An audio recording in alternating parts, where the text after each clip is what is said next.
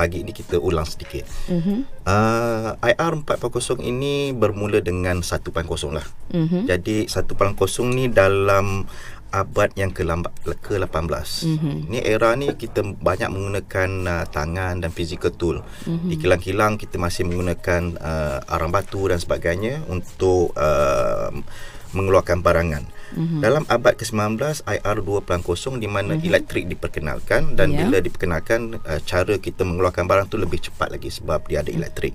IR 3.0 ni pada tahun 1969 ini di, diperkenalkan dengan uh, elektronik lah. Kita ada uh, elektronik dan otomasi di, di mula digunakan dan lebih banyak digunakan di kilang-kilang dan mempercepatkan lagi pengeluaran barang. Mm-hmm. IR 4.0 ni lebih kepada teknologi yang akan saya ceritakan pagi ini banyaklah teknologi dia lebih kurang mm-hmm. 8 atau 9 bergantung kepada uh, suasana mana yang kita akan uh, hadapi sebagai contohnya mm-hmm. IoT lah uh, mm-hmm. artificial intelligence robotik mm-hmm. drone dan sebagainya ini adalah uh, teknologi-teknologi yang akan kita uh, gunakan pada IR 4.0 mm-hmm. dan kalau kita lihat bagaimana macam mana keadaan kita di Malaysia ni? Ya. Adakah kita ni masih lagi zaman a- abad ke-18 mm-hmm. ataupun abad ke-21? Mm-hmm. Ini cara kita lihat adalah penggunaan kita uh, menggunakan teknologi dalam kehidupan seharian. Mhm. Uh, sebagai contoh lah, sebagai contoh kalau N kalau pergi kedai Aha. uh, membuat pembayaran, pakai apa? Uh, saya selalu gunakan debit. Debit. De- debit, Ah, okay. maknanya Itu tu- dia, dia kira advance sikit. Aha. Kita selalu kan uh, pergi kedai kita bayar pakai cash. Ah, cash. Okay. Duit cash mata wang cash ini Aha. adalah 1.0 pakai physical. Okay. Ha, kalau kita nak ingat berapa kita hutang, kita pakai buku 35 betul tak? Aha. Ha, itu dah 1.0. Mm-hmm. Tapi era 2.0 ni dia guna kalkulator nak kira bila banyak kita kena pulangkan duit dan sebagainya. Aha, okey. Ada cash register. Okay. Tapi era 3.0 ni ah kita gunakan credit card, mm-hmm. credit card, mm-hmm. ha, debit card itu gunakan internet. Mhm. Tapi kalau kita era 4.0 ni kita dah agak maju di mana kita menggunakan e-wallet. Mhm. Mm-hmm. Betul tak sekarang kita Betul. tak, tak ada lagi guna Orang dah jarang bawa cash dah ke mana kan? Pakai smartphone. Ah, ah, betul. ini, dalam era macam ini 4.0 kita telah berada di situ. Iya. Ha, tetapi ada juga di kalangan tempat di tempat-tempat yang tertentu mungkin di luar bandar dan sebagainya masih mm-hmm. lagi berada dalam era yang lama. Mhm. Ha, mungkin ada menggunakan credit card, ada menggunakan cash dan sebagainya. Okay. Ha, itulah perbezaannya. Di Malaysia mungkin di bandar kita sudah sudah, agak maju. Mhm. Jadi banyaklah perkara-perkara ada teknologi yang kita gunakan ada teknologi dalam era era 4.0 lah. Ya, Ah. itu dia. Orang kata sebenarnya kalau nak diikutkan sekarang ini mungkin ada negara-negara yang memang dah uh, totally dia amalkan yang 4.0 tu tanpa bawa cash ke mana-mana hmm. kan. Kalau kita tengok China, Aha. Banyak kebanyakan dia punya penggunaan semua e-wallet dia. E-wallet senang je Bawa bawa handphone Scan kat handphone je Lagi pula kadang-kadang Bila gunakan uh, Orang kata e-wallet dan sebagainya Banyak pula benefit dia kepada pengguna Betul. uh, Kan pulangan uh, Orang kata dapat rebate pula Dengan pembelian sekian-sekian dan sebagainya Ah, cash. Ah, jadi banyak sebenarnya manfaat kalau kita betul-betul mengikut teknologi dengan yang ada ni Hmm. uh, dapat memberilah uh, banyak juga keuntungan kepada kita kan. Uh, tapi mungkin ada yang lebih uh, senang dengan cara lama doktor, uh, lebih seronok bawa cash katanya suka dalam beg duit tu kepuk-kepuk duit. Tapi bila hilang habislah duit kita. Habislah kan. Okey. Uh, itu sebe- seberingkas lah berkenaan dengan Seberingkas ke IR 4.0. R, R4.0 sebenarnya banyak lagi Banyak eh kalau nak teknologi. diikutkan teknologi-teknologi yang diperkenalkan dalam IR 4.0 okey uh, iaitu uh, kita nak tanya juga berkenaan dengan impactnya kepada kehidupan kita doktor Okey, kita bagi salah kita tengoklah satu-satu contoh teknologi mm-hmm. yang ada ya. ya Kita gunakan Internet of Things. Mhm. Ini- Internet of Things ni lebih saya suka sebab saya pun memang berkecimpung dalam Internet of Things. Mhm. Bagaimana ia cara mengubah kita dalam industri kereta? Ataupun mm. sebagai contohlah, ah, sekarang N eh, ya ada saya kereta. aha Parking kereta kat mana? parking parking kat sini doktor jenuh cari ah, jadi N tahu tak di mana kereta tu park sekarang? Ah, Ada had- 100% tahu tak kereta tu masih berada di situ? ah, harap-harap ada lah doktor Ah, Jadi kita tidak ada cara untuk melihat Aha. di mana kereta kita sebab Mm-mm. kita tak ada aplikasinya. Mm-mm. Kata ah, Mm-mm. Mungkin kalau macam yang doktor cakap ni doktor Saya fikirkan Sangat sesuai bila kita pergi ke shopping mall Sebab kadang-kadang berlaku kan Kita lupa kat mana kita letak kereta kita kan Jadi dia uh, kalau IoT dia ada sensor dalam tu. Dipanggil Okey. GPS. Okey. Kita letak dalam kereta dan kita bila ada aplikasi kita buka aplikasinya kita tahu jalan handphone kereta kita masih di situ. Mm-mm. Kunci di tangan. Mhm. Betul tak? Betul Okey itu pertama. Mhm. Tapi apa kata kalau aplikasi itu masih menunjukkan kereta di situ, Mhm. kunci di tangan tapi kereta tu bergerak. Oh Ah, oh, apa kita nak buat? Kan Kita mas- maksudnya kereta kita dicuri. Mhm. Jadi IoT juga boleh membantu dengan cara memadamkan enjin kereta Mhm. dari jarak jauh. Mhm. Sekiranya dia keluar daripada kawasan yang pada kawasan kita ni, dia akan tutup enjin Mm-mm. dan kita akan dapat menyelamatkan kereta daripada dicuri. Mm-mm. Ha, itu cara kedua. Aha. Cara ketiga pula, apa dia boleh mengubah cara kita menghantar servis kita. Mm-mm. Macam N Kalau mungkin 20,000 km Setiap kali 3 bulan Kita kena ingat Ataupun company tu kena workshop bagi tahu Kita kena hantar kereta Setiap Ya. 3 bulan Mm-mm. Tapi kitanya pemanduan kita Agak baik Kenapa Hmm. kita perlu hantar lebih cepat Sebab Mhm. tak ada apa masalah Mhm. jadi kalau kita letak sensor tu di dalam kereta di enjin, minyak, Mhm. bateri dan sebagainya, dia boleh tahu kereta ni cara pemanduan kita. Ya Adakah perlu dihantar lebih awal atau tidak? Mhm. Ha, itu salah satu contoh. Dia boleh bagi alert pada kita, kita perlu hantar kereta lebih awal. Mhm. Dan lagi satu contoh, dia boleh mengubah suasana apa tu uh, business model baru dalam insurance. Mhm. And kalau bayar keretanya insurance, mungkin sama tak? Mhm. Semua orang sama. Betul Kenapa sama? Mhm. Adakah lelaki dan perempuan cara pemanduan dia sama? Mm-mm. Adakah yang muda dan tua pemanduan dia cara sama juga? Betul Jadi sekarang dia bila telah ada sensor dalam tu dia akan boleh uh, membantu kita Mhm. mendapat tahu macam mana kita mem, kita memandu. Mhm. Dipanggil ABC. Mhm. A tu cara kita accelerate kereta tu. Okey Kita tekan minyak dan sebagainya kan. Aha. B tu cara kita selalu brake. Mhm. Tekan minyak brake, tekan minyak brake. Masalah juga. Uh-uh. Bila C tu dia corner. Okey Bila dia corner, corner baring dan sebagainya. Jadi ABC ni menunjukkan kita cara kita pemanduan Kita bagaimana berhemah atau tidak. Ya betul Jadi di- ada aplikasi yang menunjukkan dalam kita punya phone dia kata kita mandu 100% baik. Mhm. Dan bila kita tunjuk pada insurans yang company Mhm. dan dia kata oh kamu baik, risikonya rendah. Mhm. Insurans yang premium sepatutnya direndahkan. Mhm. Ha, jangan, jangan tunjuk kalau kita cara pemanduan kita 10%, 20%. Mm-mm. Itu pemanduan yang tidak berhemah. Mhm. Kita bawa macam orang gila bawa mandu kan. Mm-mm. Dia akan merosakkan kereta. So risikonya tinggi. Jadi cost insurans mungkin tinggi. Mhm. Eh, itu sebabkan IoT ni boleh diperkenalkan dan membantu kita dalam uh, business model yang baru. Ya, saya kira kalau dengan adanya yang apa doktor sebutkan tadi tu kan, hmm. uh, berkenaan dengan pemandu dan sebagainya, semua orang nak jadi pemandu berhemah untuk memastikan mereka bayar insurans lebih murah kan. Okey, semua orang nak jimat ya. Okey, nanti kita akan sambung lagi banyak sebenarnya doktor ya. Tadi kita baru kongsi berkenaan dengan in, uh, Internet of Things ya doktor ya, IoT Ya. doktor ya. Ya. Okey, nanti kita ada banyak lagi sebenarnya nak kongsikan dengan anda. Kita dengarkan dahululah.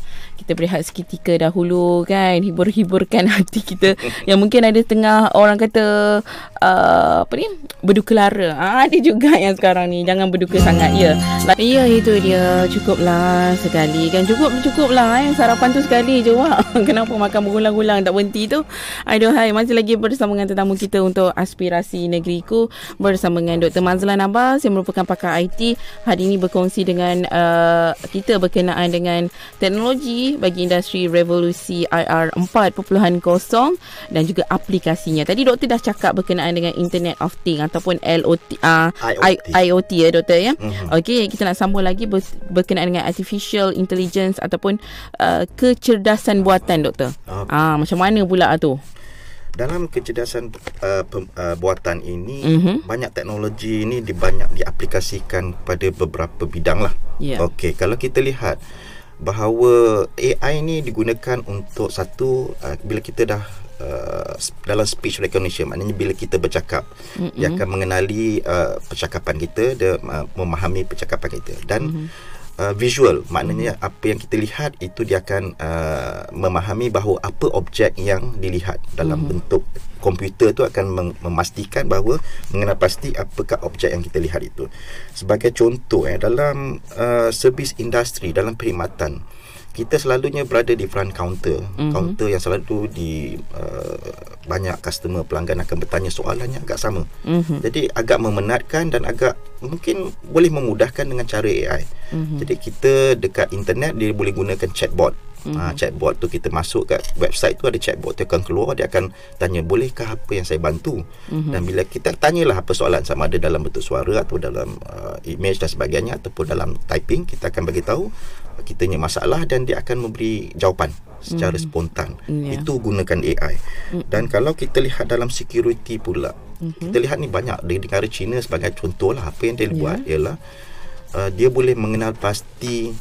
uh, apa tu orang yang membuat membuat jenayah mm-hmm. sebab dia mengenali muka dia mm-hmm. semenjak dia masuk masuk ke airport dia dah boleh tahu dan dia boleh akan uh, dia boleh track lokasi orang tu di mana mm-hmm. dan boleh menangkap orang-orang yang membuat jenayah inilah mm-hmm. uh, lagi contoh ialah dalam kes uh, health mm-hmm. ataupun uh, kesihatan yeah.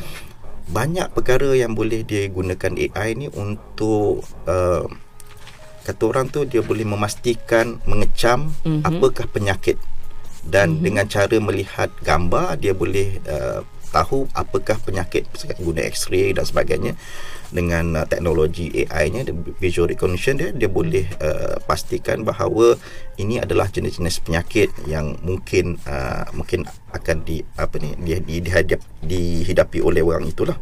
Mm-hmm. Dalam kes macam kereta pula dalam mm-hmm. pengangkutan mm-hmm. ini kita dah lihat banyak kereta-kereta yang boleh mandu secara sendiri. Yeah. Uh, bila kereta mandu secara sendiri ni macam mana dia pandu tanpa pemandu. Mm-hmm. Jadi pemandu ni sebab dia menggunakan deria dia menggunakan penglihatan dan digunakan kamera dan dia menggunakan sensor like lidar dia katakan uh, radar ni dia akan melihat dengan cara yang dari jarak jauh dan dia mengenal pasti objek-objek di kiri dan kanan di depan dan sebagainya mm-hmm. dan dia boleh pandu secara sendiri. Mm-hmm bila dah kereta boleh pandu sendiri kita rasakan macam taksi dulu mm-hmm. kesannya lah taksi dulu kita kata hanya taksi driver ada driver tapi sekarang kita ada uh, taksi yang dikatakan uh, tanpa driver bagaimana pula taksi yang tanpa driver ni bila taksi tanpa driver ni dia akan mengurangkan uh, pekerjaan driver mm-hmm. taksi yeah. tetapi dia boleh menambah satu lagi pelang, uh, penumpang sebab dia berada di uh, dalam teksi tersebut daripada mm-hmm. lim, 4 orang daripada 4 orang tu 5 jadi 5 orang sebab dia boleh penambahan dalam teksi mm-hmm. dan AI ni selalu juga digunakan dalam uh, robot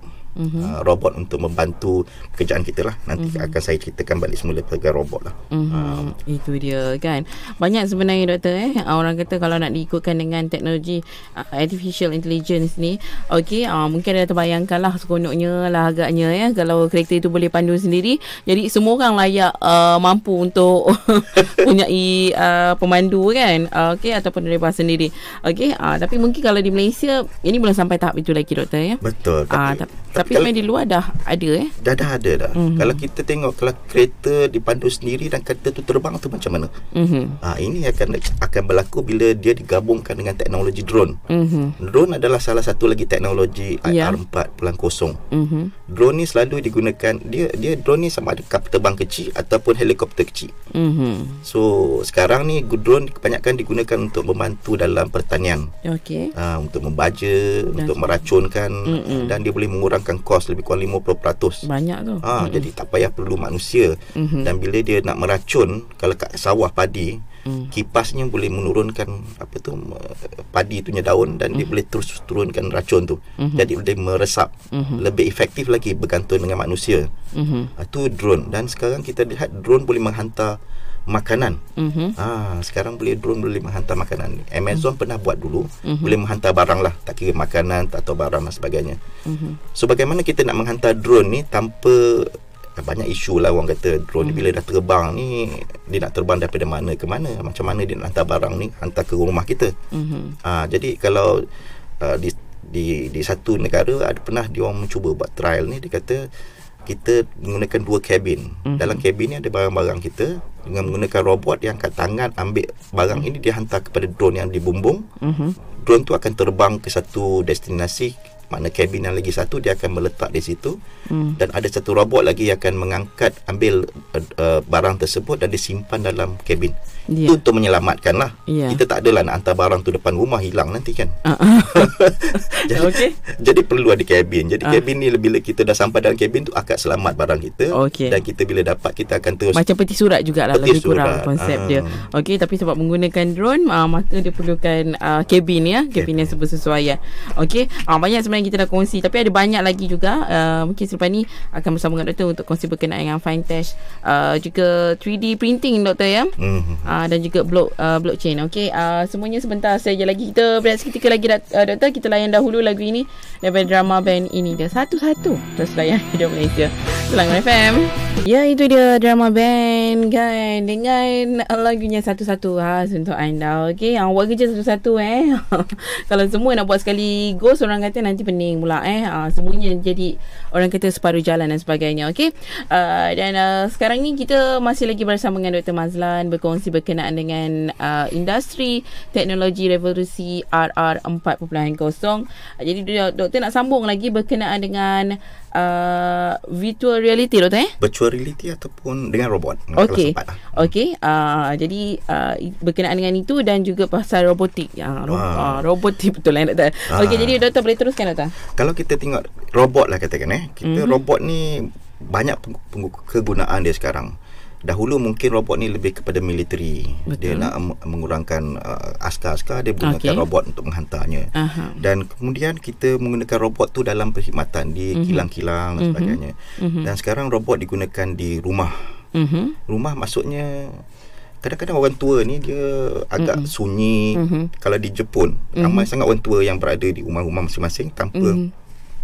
Tanpa siapa yang jaga. Ah, Jadi dia menggunakan teman. Tanpa teman. Jadi robot tu menjadi temannya. Okey. Robot tu dalam bentuk manusia atau bentuk binatang. Okey. Itu untuk dia mengurangkan kesunyian dia lah. Ah, okey. Jadi orang takut juga robot ni mungkin boleh mengambil alih kerja kita kan. Mhm, mhm, Uh, sebab dia boleh berada di peran uh, di depan kaunter tu sebagai uh, memberi servis Mhm. uh, dan dia boleh tapi robot ni kepentingan dia sebab robot ni dia membuat kerja yang lebih repetitif maknanya lebih uh, berulang-ulang. Mhm. Robot ni penting kalau kerja tu di tempat di mana dia mempunyai kekuatan manusia tidak ada mempunyai kekuatan. Mm, Okey. Robot dia boleh digunakan di mana uh, dia uh, apa kata kata uh, dia boleh mengingat lebih banyak pada manusia mengingat kita.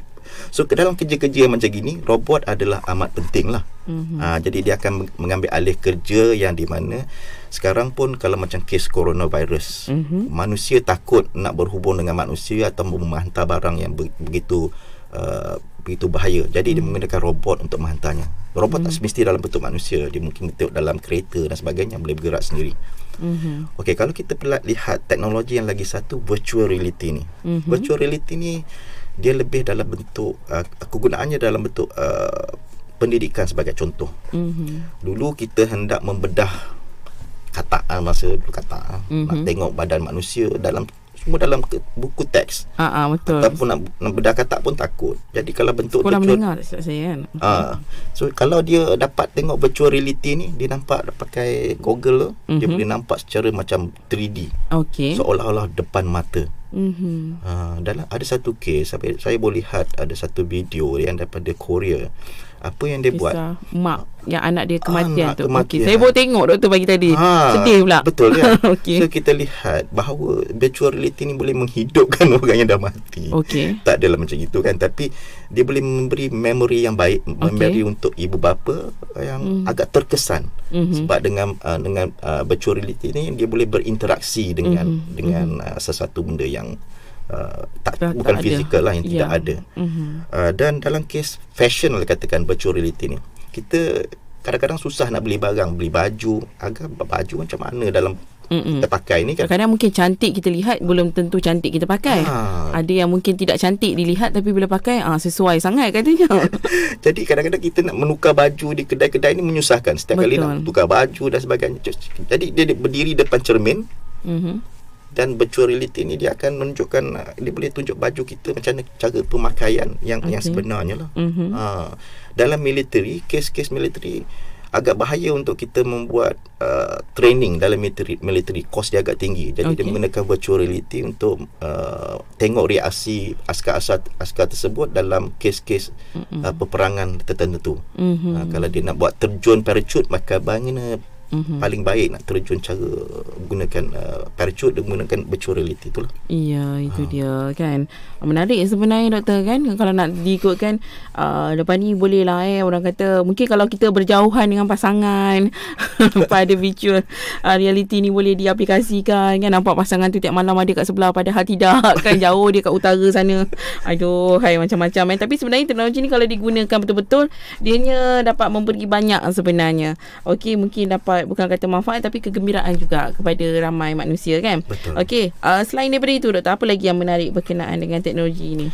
Okey, kalau kita okey, sambungan kepada virtual reality ni. Okey. Macam N kata tadi, Mhm. mm-hmm. dulu macam mana kita nak berhubung dengan orang yang jauh? Mhm. Kita menggunakan telefon. Mhm. Uh, pada satu masa, masa saya dulu kena telefon daripada UK ke Malaysia, kosnya amat tinggi. Betul. Dan sekarang gunakan apa tu uh, video apa video conferencing Aha. dan mudah berinteraksi mm-hmm. melalui phone Mhm. dan akan datang memang menggunakan virtual reality. Mhm. Orang yang jauh berada di sisi kita Aha. tanpa dia terbang dan jauh dan sebagainya. Aha. Jadi kosnya agak murah dan Mhm. agak uh, nampak lebih emosional tu lebih ting- tinggi lah Mhm. dengan cara tu. Mhm. Okey, teknologi yang terakhir kita nak nak nak nak, nak bincangkan uh, hari ini ialah berkenaan fintech.